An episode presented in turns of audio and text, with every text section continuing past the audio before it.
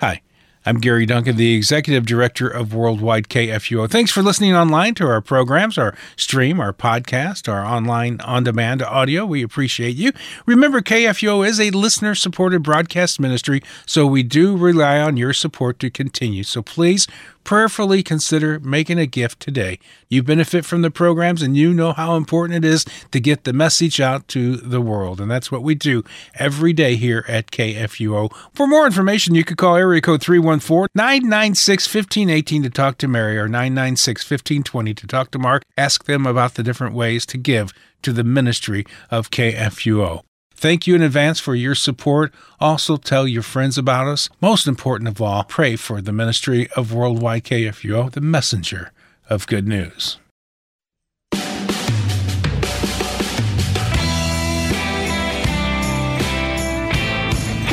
Welcome to Concord Matters, a show seeking for concord, agreement in Christian confession. Concord mattered to Jesus and Paul, and so it does to us also. Spend these next sixty minutes as we talk matters of Concord. Concord Matters, a program produced by the Christ-centered leader in confessional broadcasting, Worldwide K F U O, online at K F U O dot org.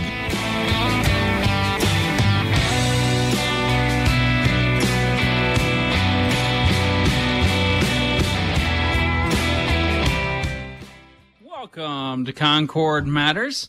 Uh, this December twentieth, twenty sixteen, as we're coming up on the Nativity of our Lord, Christmas Day, and so forth. Uh, welcome to Concord Matters. I am this week's host, Pastor Joshua Scheer, Senior Pastor at Our Savior Lutheran Church in Cheyenne, Wyoming, coming to you from Cheyenne, Wyoming, where the sun is out and so is the wind. And so that's kind of a normal wintry day for us up here. I am joined with two guests today, one of which right here with me in my own study, and that is Pastor Marcus Bakey, who's associate pastor here at Our Savior Lutheran Church. Uh, welcome, Marcus. Hey, thank you. Good to be on uh, Concord Matters again. And also over the phone lines, we have Pastor Matt Moss, who is pastor at Emmanuel Lutheran Church of Klinger and Saint Paul Lutheran Church of Reedland, Iowa. Matt, are you with us? I'm here. Good to be with you. Uh, All right, welcome. Glad to have you with us. As you know, by listening to Concord Matters, you're listening to the Book of Concord. That is what we Lutherans believe, teach, and confess, uh, what the Scriptures teach, and uh, what we want to confess before the world all around us, what determines what we believe, what determines what we do in our churches, in our day-to-day lives, in our homes, and so forth. We are a listener uh, show. Uh, you can call in and ask questions if you'd like. Uh, listener lines are locally there in Saint Louis, three one four, eight two one, zero eight five zero. And otherwise, you can call toll-free, eight hundred, seven three zero, two seven two seven. So, all right, we are in that Book of Concord. We are covering the apology, or the defense of the Augsburg Confession. And we are particular, we're still in Article two on original sin. Last week's program, they ended up with paragraph thirty-four, so we'll pick up with paragraph thirty-five today, as we discuss this original sin. So for those who are just turning, tuning in and so forth, the Apology of the Augsburg Confession comes after the Augsburg Confession. So in on January twenty-fifth, fifteen thirty, you have the Augsburg Confession. The Roman Catholic theologians take what they hear and what they read and so forth. They come up with what they call a confutation. That is a kind of a rebuttal of the Augsburg Confession. And then uh, the Lutheran theologians, Philip Melanchthon being the primary one, go to work and work on the apology. That's not an I'm sorry, but a defense of what the Augsburg Confession teaches, why we believe this, where in Scripture this actually is showing to be true, and why the Roman Catholic uh, refutation, the confutation, uh, is incorrect, um, and in some places devious. Uh, so we'll get into that today. All right, so we are in the Book of Concord. We use for Concord Matters uh, the Concordia Reader's Edition of the Book of Concord. You can get it con- from Concordia Publishing House, c p h dot org, if you'd like. They've been recently running some sales on it, so you should be able to get it for a good price as well. Here we are, paragraph thirty-five. Here, our adversaries attack Martin Luther because he wrote that original sin remains after baptism. They add that this point was justly condemned by Leo X, but His Imperial Majesty will discover a clear slander on this point. Our adversaries know in what sense Luther intended this remark, that original sin remains after baptism. Luther always writes that baptism removes the guilt of original sin. However, the material, as they call it, of the sin, concupiscence, remains. He also adds that the Holy Spirit, given through baptism, begins to put death, put to death the concupiscence and begins to create new movements within a person. Augustine speaks in the same way when he says, sin is forgiven in baptism, not in such a way that it no longer exists, but so that it is not charged. Here he confesses openly that sin exists, it remains, although it, it is not counted against, against us any longer. Augustine's judgment on this point was so agreeable to those who came after him that it is often quoted in the decrees of church councils. In Against Julian, Augustine says, the law, which is in the members, has been overturned by spiritual regeneration and remains in the mortal flesh. It has been overturned because the guilt has been forgiven in the sacrament by which believers are born again, but it remains because it produces desires against which believers struggle. All right, so there's paragraphs thirty-five and thirty-six. And here we have this uh, slander uh, against Doctor Luther. Pastor Moss, would you start out and, and kind of start talking about some of this? Uh, why why all of a sudden are they going with slander? I mean, is it they don't have any scriptural grounds to go after Luther here, or what? Well, yeah, they, um, as I think most of our listeners will be aware, there was a a very big dispute between the Lutherans and the Roman Catholic Church of their day, uh, going back all the way to the sale of indulgences.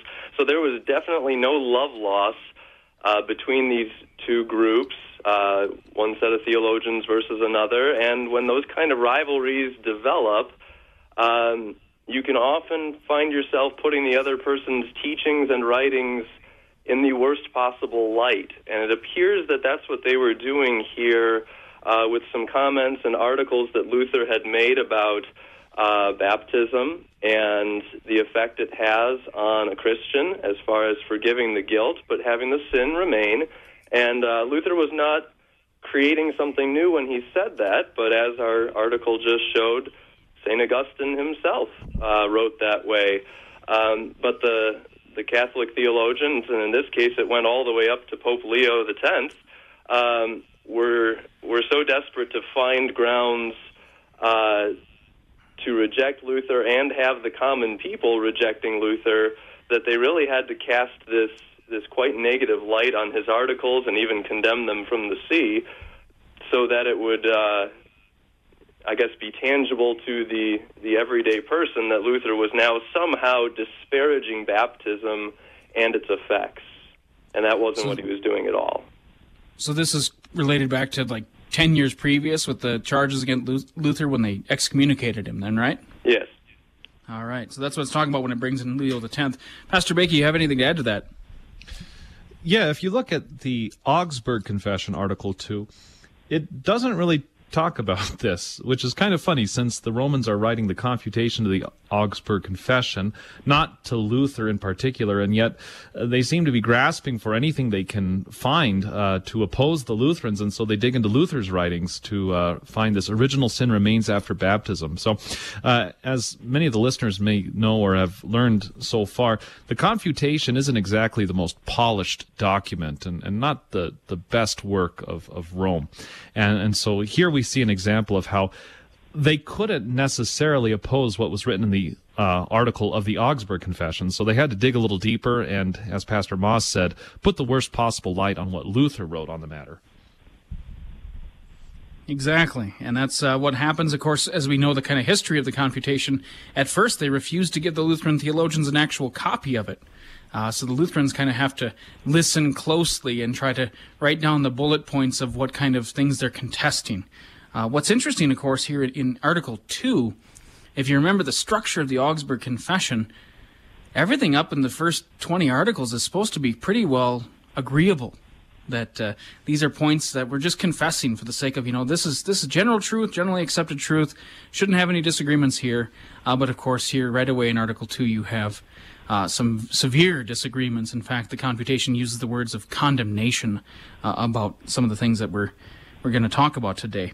So we look at this, I mean, look at Leo X is going to condemn him. Then the Confutation kind of grabs onto this because they're kind of grasping for straws.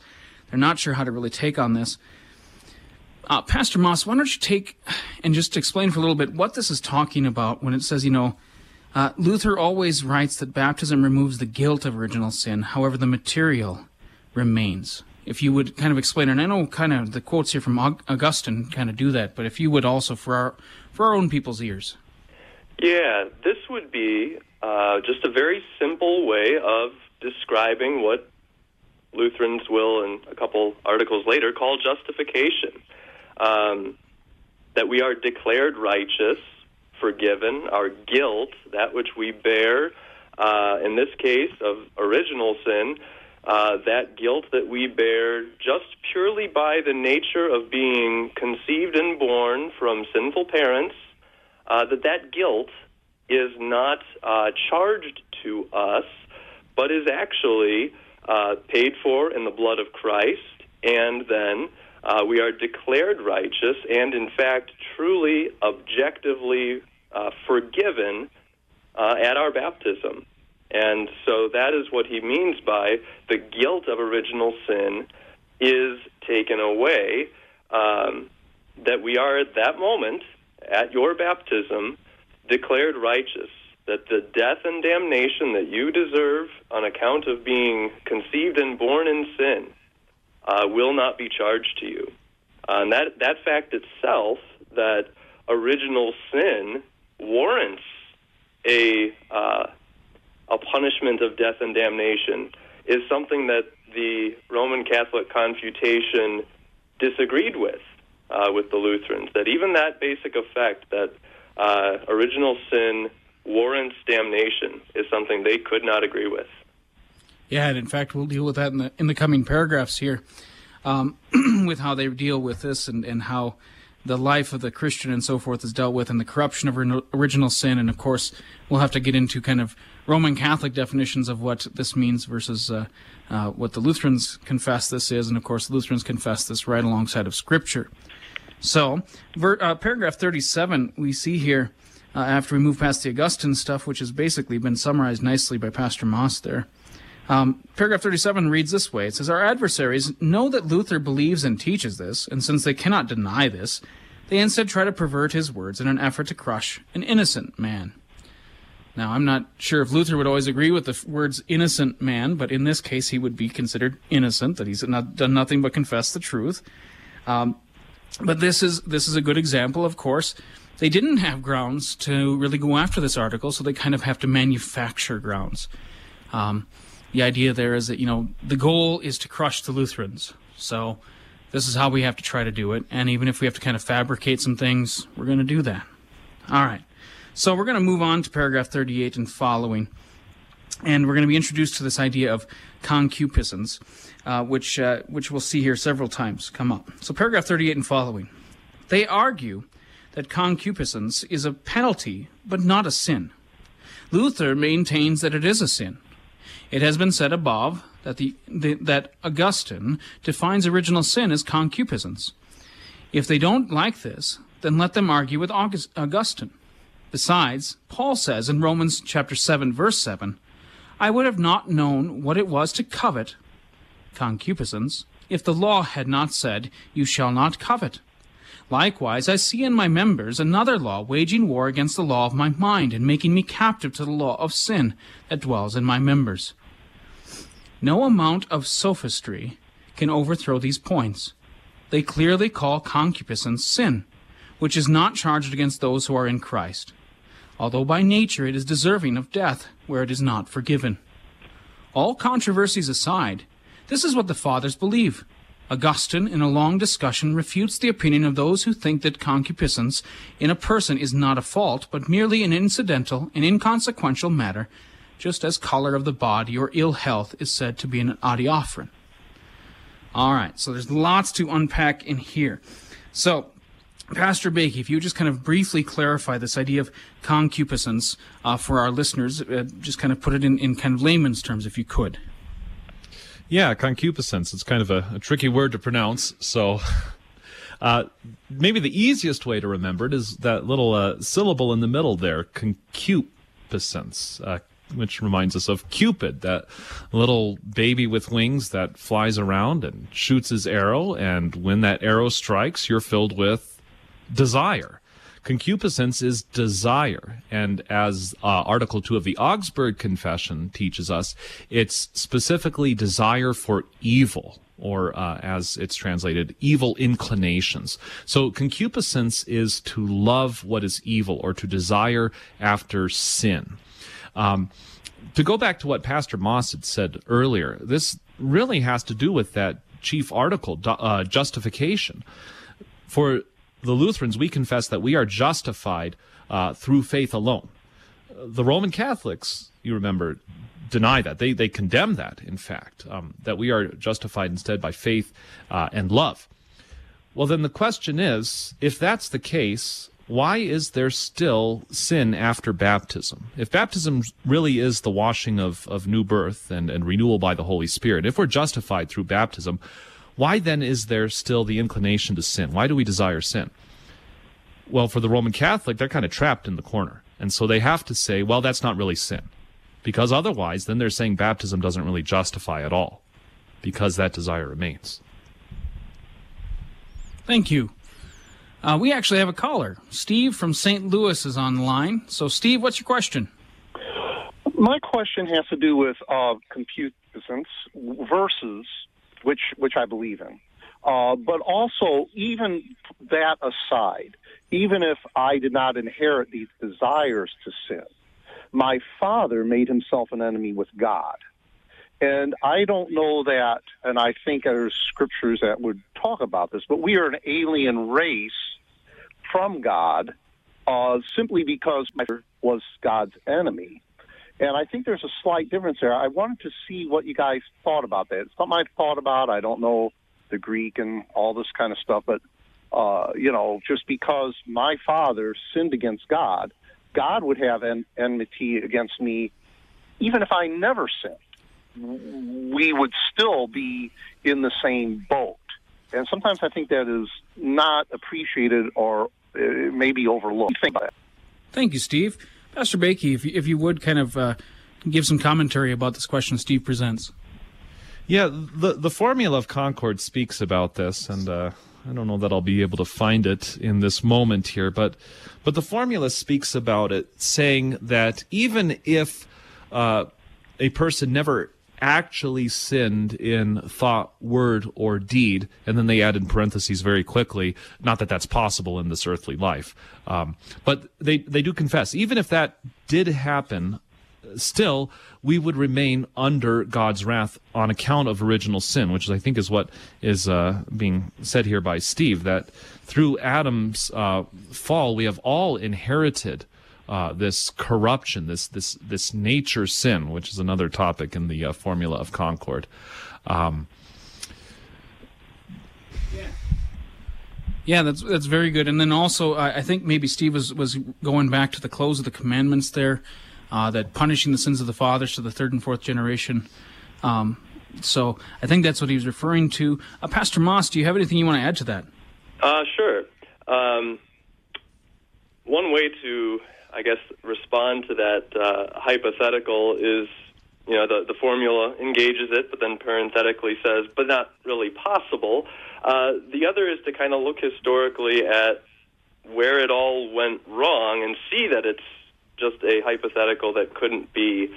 Um, the fact of the matter is we look at Genesis three, and what we see is our first parents, Adam and Eve, Uh, committing what we would probably classify, uh, if we're going to kind of go back to some confirmation class basics, uh, an actual sin that they committed against God by breaking His commandment that He had given them. And by that actual sin, they also corrupt the nature of all their children. Uh, this is Romans five.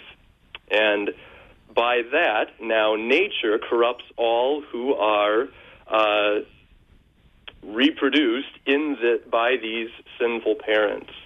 Uh, so this might be one of those cases where engaging the hypothetical might not be the most helpful um, way to talk about how it is we come to be alienated from God and inheriting this hereditary sin. Rather, let's go back to those very parents who have done this and and see that their actual sin produced or uh, effected a corrupt nature, which every one of us has inherited, save one person who was not born naturally of a human father and mother. And he is the uh, center of even this article on original sin, and that's Jesus Christ, uh, how he was spared from receiving that uh, sinful nature that we have, that we all have received. Exactly. And in fact, in Scripture, you can kind of track it um, when, when God creates Adam and Eve, or the woman, as she's first called. Um, it says he creates them after his image and likeness. But when you get to Genesis five and you have the birth of Seth, uh, it says that Adam, you know, had a son after his own image, uh, that, that the image has changed. It's no longer the image of God, uh, but it is now the image of sinful, fallen Adam that is now pa- being passed down to his children.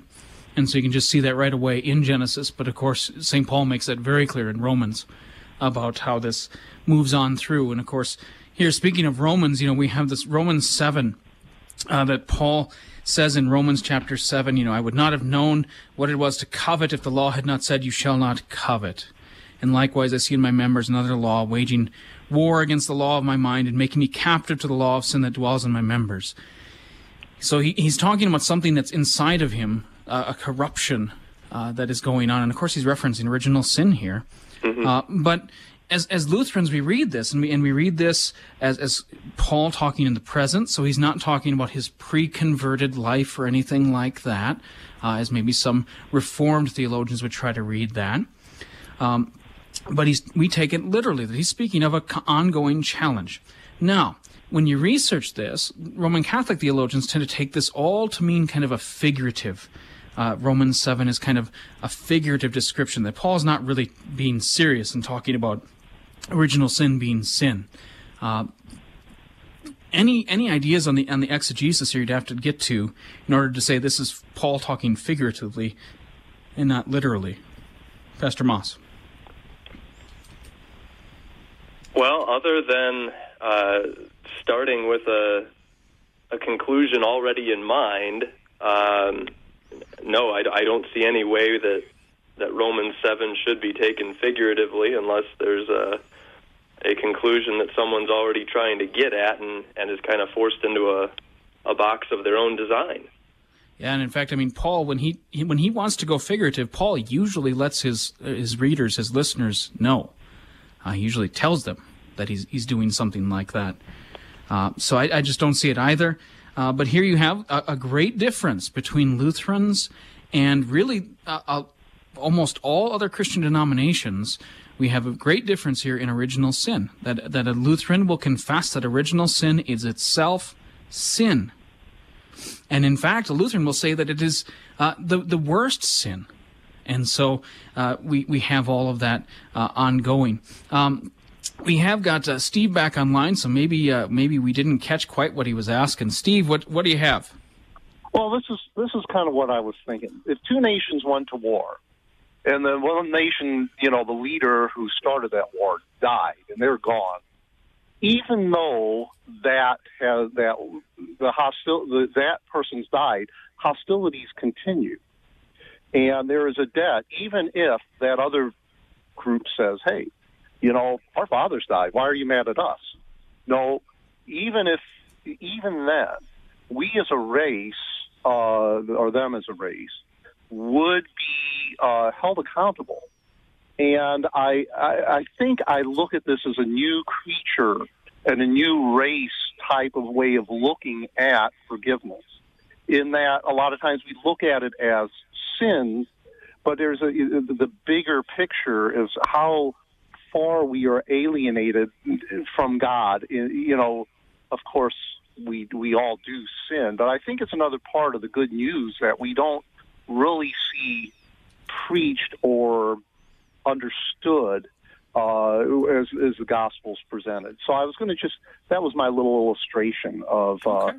kind of what I meant there. So uh, thank all you right. for taking the time. Well, thank, thank you, Steve. Yeah. Well, uh, certainly there there is different aspects of things that we can preach and teach on. Uh, the Lutheran focus here is going to be on the depravity, and I, I hate using that word because that ties in Calvin, but the, the corruption of original sin, the guilt of it, that, that, you know, it is enough to condemn.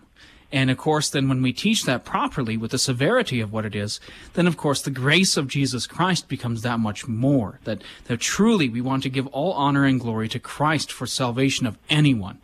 And, of course, uh, the hypothetical of, of if we didn't have sins, well, that, that is purely hypothetical, and, and it just doesn't happen. Uh, from our earliest moments on, we are sinful. Uh, and so that's just how it is to be a child of Adam and Eve. All right, you've been listening to Concord Matters here on K F U O A M Radio. We're going to take a break, and we'll be back after a little bit.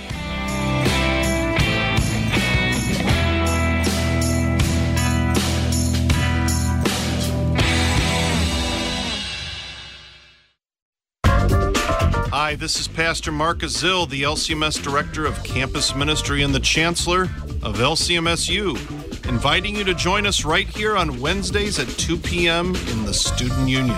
If you can't make it, Student Union is always available as a podcast at K F U O dot org. Learn more about L C M S U at L C M S U dot org. And remember, college is tough. You need Jesus. We'll help. Wednesday afternoon at two on K F U O. The Lutheran Church Missouri Synod, on behalf of Concordia Plan Services, Lutheran Church Extension Fund, the L C M S Foundation, Lutheran Housing Support Corporation, Concordia University System, and Corporate Synod, daily reaches out to our members and partners, working together to support our local, global, and international ministries, church workers, and L C M S initiatives at large to carry the mission forward and to serve each other in love. Opportunities to serve, L C M S dot org slash jobs board. Listening to Worldwide K F U O on the go with your smartphone doesn't mean you have to walk around with earbuds all day. You can Bluetooth across the room to a speaker system in your home, or listen on radios that have built-in smartphone cradles. There are many easy ways to listen to worldwide K F U O dot org on the air, online, and on demand. We proclaim the clear gospel message of Christ crucified for our sins. The messenger of good news, Worldwide K F U O. This is President Harrison. The L C M S is blessed by its exceptional volunteers to bring the love of Christ to others through humble yet inspiring acts of service. Philippians one, three to five says, I thank my God in all my remembrance of you, always in every prayer of mine for you all, making my prayer with joy because of your partnership in the gospel from the first day until now. May you be blessed and joy-filled. In Queen Elizabeth's twenty fifteen annual Christmas Day speech, she invoked the Bible to encourage hope in difficult times. It is true that the world has had to confront moments of darkness this year, but the Gospel of John contains a verse of great hope, often read at Christmas carol services. The light shines in the darkness, and the darkness has not overcome it. When Queen Elizabeth was asked the secret to her remarkable consistency of character and extraordinary contribution to nation, commonwealth, and the global community, she said, I draw strength from the message of hope in the Christian gospel. There are millions of people lighting candles of hope in our world today. Christmas is a good time to be thankful for them and for all that brings light to our lives. Brought to you by Museum of the Bible.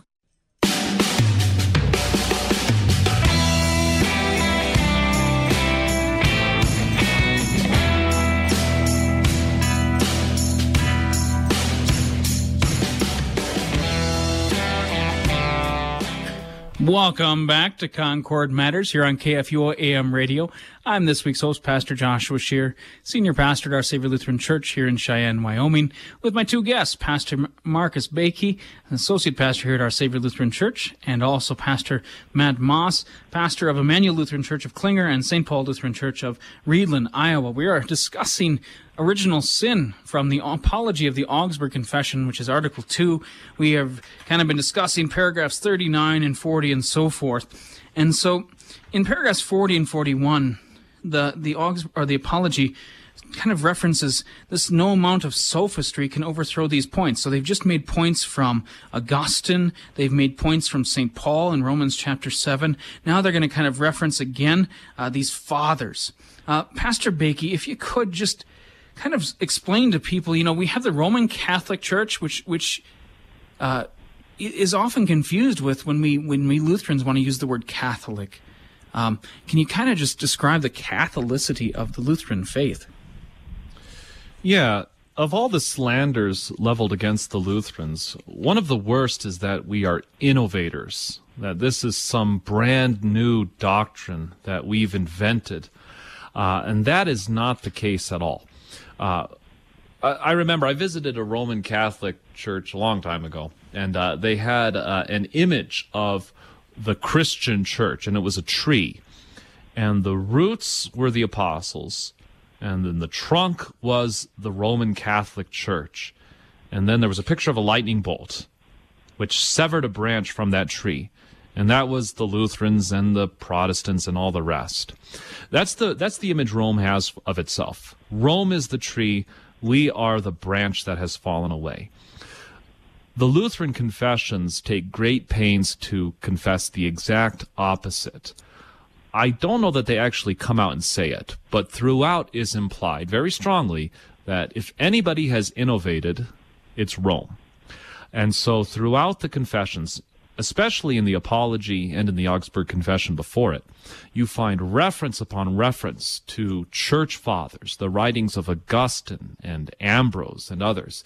You find uh, mentions of the councils and their decrees, as you find in uh, paragraph thirty-six of this article. Uh, you find references to more recent theologians. If you turn back a, a few paragraphs, you find in paragraphs twenty-seven and twenty-eight references to Aquinas and Bonaventure. Uh, so you find all kinds of references, not just to Holy Scripture, although that certainly is the case throughout, but to the church fathers and to the councils and to the decrees of the church. And in so doing, the Lutherans are saying we are in line with all that has been confessed rightly before us, according to Holy Scripture. Where there has been innovation, it's been on the part of the papists, on the part of the uh, bishops and cardinals, and on the part of the uh, confutation. They are the innovators. The Lutherans are in line with what has been taught throughout history because they are in line with Scripture. Which is also beneficial teaching and understanding that Lutherans believe the Church existed before the Lutheran Reformation, uh, that we're not some kind of restorationist church or anything like that, but yet and we believe fully that God has been at work through his means of grace, uh, indeed from the beginning of time. Uh, that he's been at work through his word, uh, making Christians out of out of us sinners. And, of course, that gets into this idea of original sin and where we stand there. So we've been discussing these things. Pastor Moss, what is what is it talking about when he, when this word sophistry comes up? We don't really have that kind of word in our common usage anymore. What's Yeah, what's the sophistry? Closest we would have, I guess, to sophistry would be kind of sophisticated or... Um, basically a word for wisdom and philosophy. Uh, this would be how um, theologians of any stripe, even our own Lutheran theologians, can be uh, at risk of this temptation to think too highly of our own human reason and ability. Uh, so instead of taking a scripture passage at its plain literal sense, in this Uh, paragraph, we looked at Romans seven, and so instead of reading it for what it actually says, we're going to filter it through uh, a human philosophical system. Uh, and this is this takes place in every era of church history, it seems, whatever the popular philosophy, uh, whatever the popular um, scholastic way of understanding the world around us is, Uh, the theologians are going to try and take that and uh, run God's word through that kind of uh, system. And uh, one, it's a very poor way to approach God's word. And in this case, it leads uh, the Catholic theologians, as the Lutherans are going to show, to many inconsistencies and even contradictions. Uh, so I hope our listeners will bear with us as we go through some of the next few paragraphs and define some terms uh, that the that the Roman Catholics were using, and, and they will be a bit difficult because they were ultimately contradicting themselves in several uh, important ways. Thank you. Uh, so we went before the break and we talked a little bit about how Lutherans on original sin is, is very different than many other denominations. In fact, we call original sin to be sin itself, and and, and that the desire is sinful and everything else. And that uh, in contradiction to that, uh, the Roman Catholic Church believes that uh, really only once you get to the action level, it's sin, uh, that desires are not sinful unless you act upon them. And they have kind of a saying about, you know, you can't have a sin if it's not voluntary. And, and of course, so they would uh, believe that the Lutherans are wrong here by just saying that just, you know, the corruption of of sin on in you is, is already sin. Uh, and so they would have this. Now, Pastor Bakey, recently in the news, the Pope made some news. Uh, he, he said some stuff about the, the homosexuality movement and so forth. I don't know if you want to just use that quick as a, a contemporary example of this Roman Catholic error. Yeah, you'll have to bear with me because my memory on that statement isn't as good as it once was. But uh, he said, I think it was in an airplane, uh, he said something along the lines of, if there is a homosexual person who truly seeks after God and, and desires to do his will, who am I to judge? And everyone latched on that phrase, who am I to judge? And, and people thought, oh, Pope Francis is overturning years of Catholic dogma. He's innovating. He's coming up with new standards, so on and so forth. But he is right in line with what Catholic theologians have taught and confessed for centuries, going back to this uh, confutation, uh, because according to his hypothetical uh, person, who may have homosexual desires, um, th- those desires are not being acted upon, um, according to Francis. And so it remains in the realm of concupiscence, which, again, is not sin. Uh, and so for Francis, this person who may have sinful desires, which is not sin, also has the desire to seek after God and to follow him. And so Francis cannot condemn this hypothetical person Uh, for his hypothetical desires, because those desires are not sin, according to Roman Catholic theology. So who is he to judge? He cannot judge what is not sin. Exactly. And Pastor Moss, you want to talk a little bit, you know, we talk about desires. What about what about thoughts? How do they fit into this picture? Yeah, at, at this time, at least when we're, we're reading the Apology and hearing how uh, the, the Roman Catholic Church is putting it as, it's only a sin if it's a voluntary action. Um, and that might work in a court of law, in a, in a civil court, but actually in in God's judgment, um, even the thoughts are fair game. They are sin, and they are judged. And I think we want to uh, remember, I guess, which column we would put that in. So I, I guess if your listeners could imagine their Uh, seventh or eighth grade confirmation classroom, you know, on one side of the board you have original sin. Uh, this is our corrupt nature. It is described as a lacking of original righteousness, that we are without fear, without trust in God, without love for God, without knowledge, and having this natural inclination to sin. Uh, and then on the other side you have your actual sins.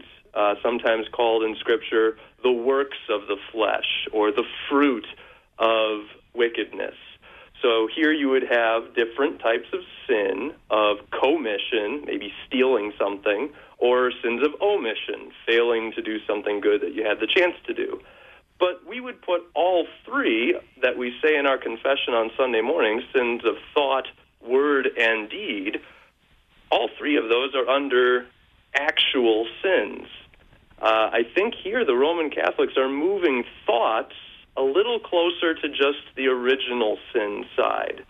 Um, and because they don't see original sin as truly sin, let alone uh, punishable with death and damnation, um, they're leaving out a huge chunk of what we need to repent for and, and see Christ redeeming us from. Uh, in this way, to use Uh, the example that Paul used in Romans seven that we just looked at, uh, he doesn't turn to uh, a sin of the hand like murder or stealing. I didn't know what murder was until the commandment told me, you shall not murder. No, he chooses one that has everything to do with thoughts, coveting. That even if you never acted on your your thought of coveting your neighbor's house, Uh, even if you never tried to steal it or con him into giving it to you, the thought alone is an actual sin that has proceeded from your corrupt nature, your inclination to not trust God for what is good and to provide yeah. for you. And so, and so in your example, it's exactly right. The, the coveting is the actual sin. However, the fact that you don't have to really ponder or do anything in order for coveting to just start happening. Uh, the, the, the automatic nature of coveting helps prove the existence of uh, original sin and the corruption of the nature that is it is bent against God, and it's it's it's you know not going to want anything to do with God. In fact, Romans uh, would describe them as enemies of God and so forth. And so that's a, it's a fine example. The coveting, you know, especially because so many people would probably put coveting in that kind of neutral or middle ground that, you know, you're not, you're at least not hurting anyone by coveting, you know. Uh, but yet, no, it's an actual sin. And even more than that, it's a good sin to use to prove the automatic nature of what original sin does, that it just, it bears sinful fruit. And that's the actual sins. And so as we go through here, we, we have this little interesting thing at the end of paragraph forty-one, you know, that it's merely an incidental or inconsequential matter, just as the color of the body or ill health is said to be an adiaphora. Uh, that, that this this idea of even diseases um, are just, you know, that, that original sin is just a disease. That's just a something that happened, um, which really goes back to kind of Pelagius, uh, who was an early church heretic, who was condemned by the Catholic Church. And then, uh, but then even more so, as, as the Reformation plays out, that's actually how Ulrich Zwingli tried to portray original sin, is, is as a disease. Uh, that that it's just it's just a disease, um, you know, and so it, it, it doesn't have the same kind of depth of of damnation or condemnation attached to it. And uh, uh, Pastor Moss, do you want to talk a little bit about that? The, the idea of this, you know, eh, you know, let's minimize original sin a little bit more. Uh, what is it, what does it do to the work of Jesus? And then what does that do to our view of man, of our of our fellow human beings?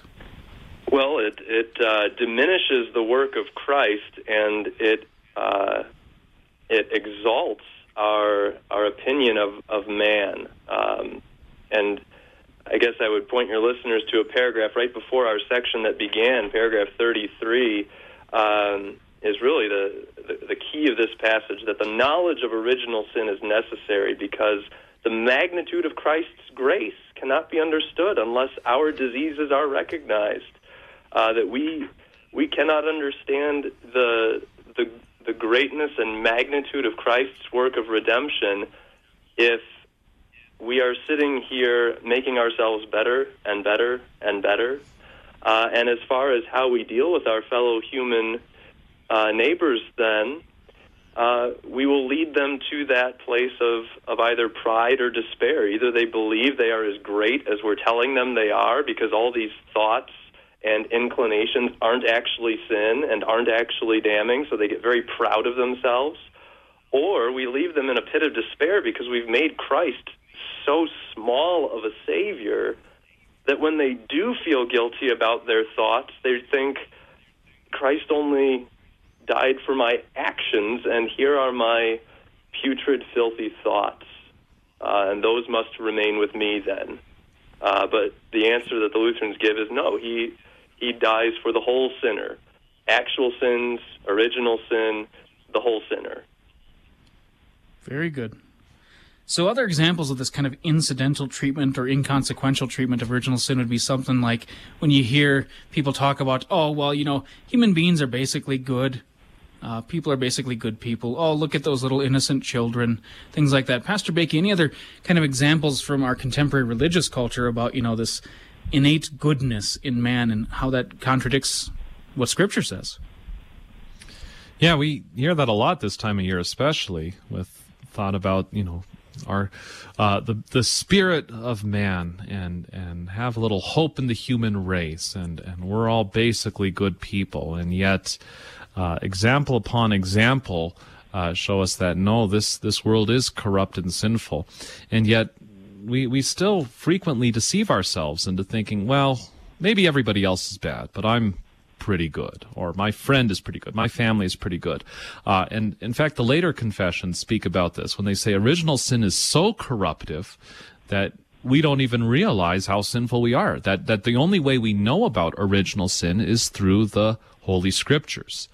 Uh, and so it stands to reason that churches and denominations which mingle in human thought and opinion with the plain Word of God will quickly set aside this scriptural doctrine of original sin for a more optimistic view of human nature. And and this is evident in those uh, doctrines, in those churches, in those sermons that, that try to um, improve human behavior um, through through moralistic preaching, um, through... Um, Uh, I mean, I mean, you might think of uh, various children's clubs and organizations that seek to instill uh, a good character in the lives of their youth by urging good behavior.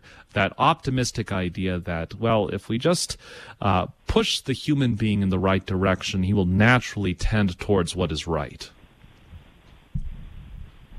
And in fact, you you know you have entire doctrines like the age of accountability and, and so forth that come up.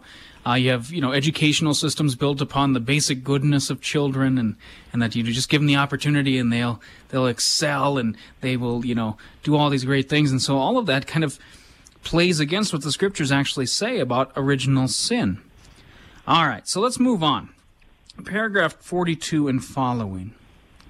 But when our adversaries argue that the evil inclination is an adiaphoron, not only many passages of Scripture, but simply the entire Church contradict them.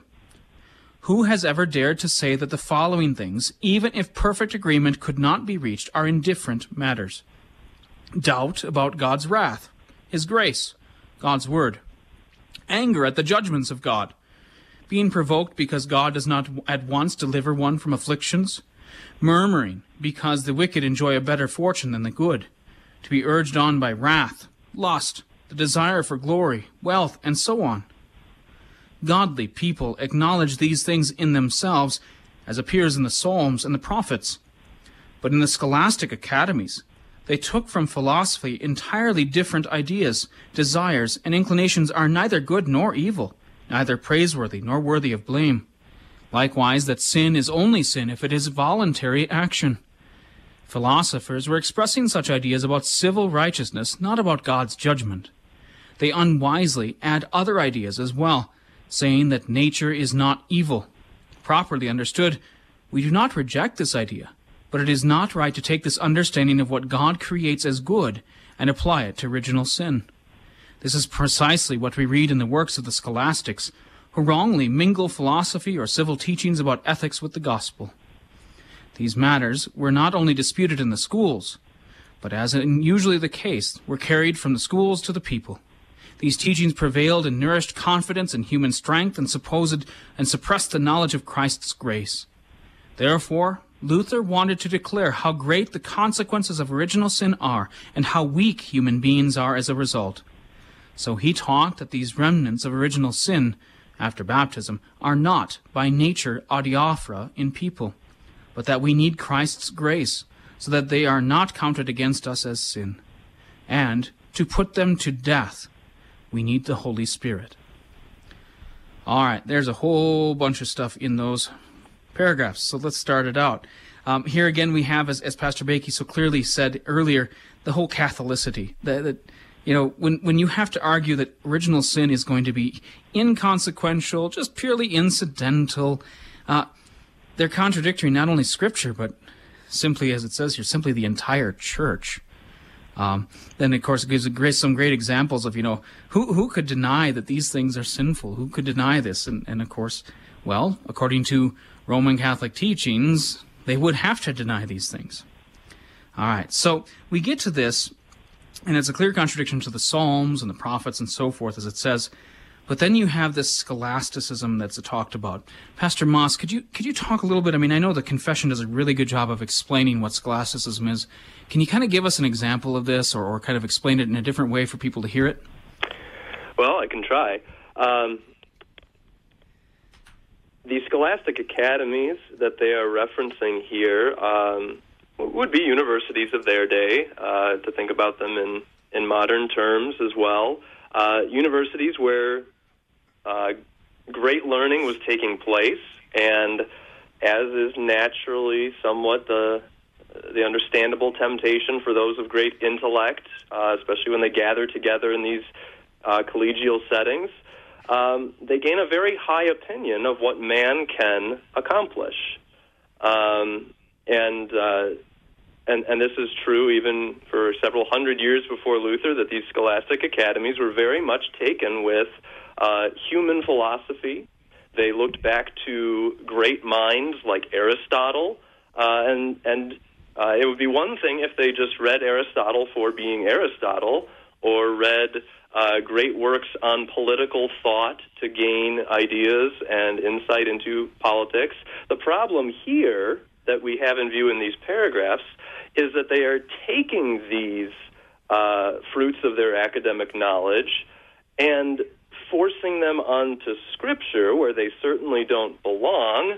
And then, to make it even worse, it is uh, seeping out of the universities and down to the common people, so that uh, the regular people themselves are getting this this false confidence in their own human strength and ability and abilities, and their knowledge of Christ's grace is being swept under the rug uh, and, and put aside.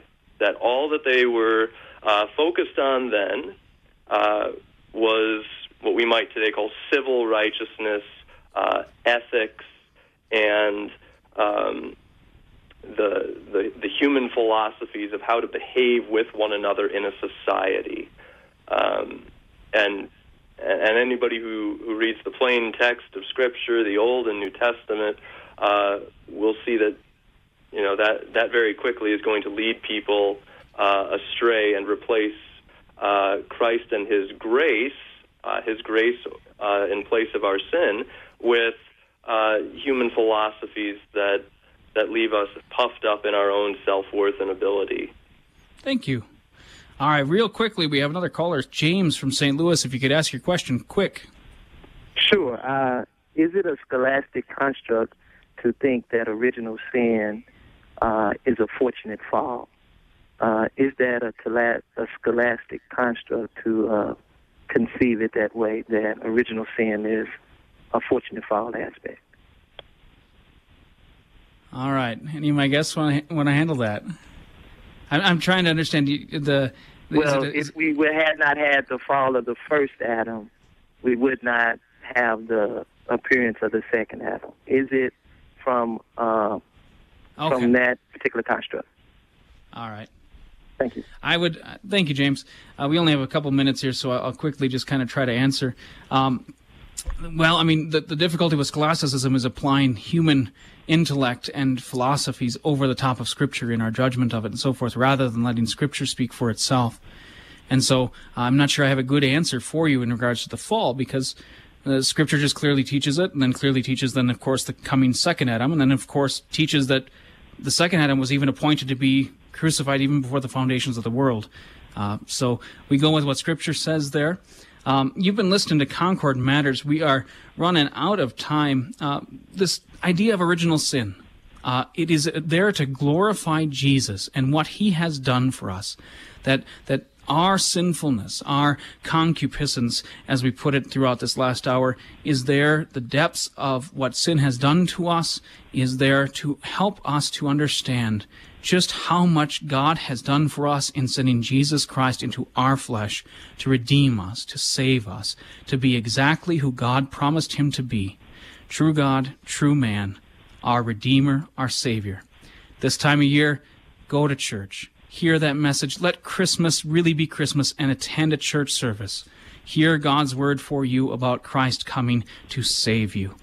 You've been listening to Concord Matters. I want to thank both Pastor Bakey and Pastor Moss for being my guests today. I'm your host this week, Pastor Joshua Scheer, wishing you a Merry Christmas and the Lord's blessing on you and your hearing of God's Word this week at church.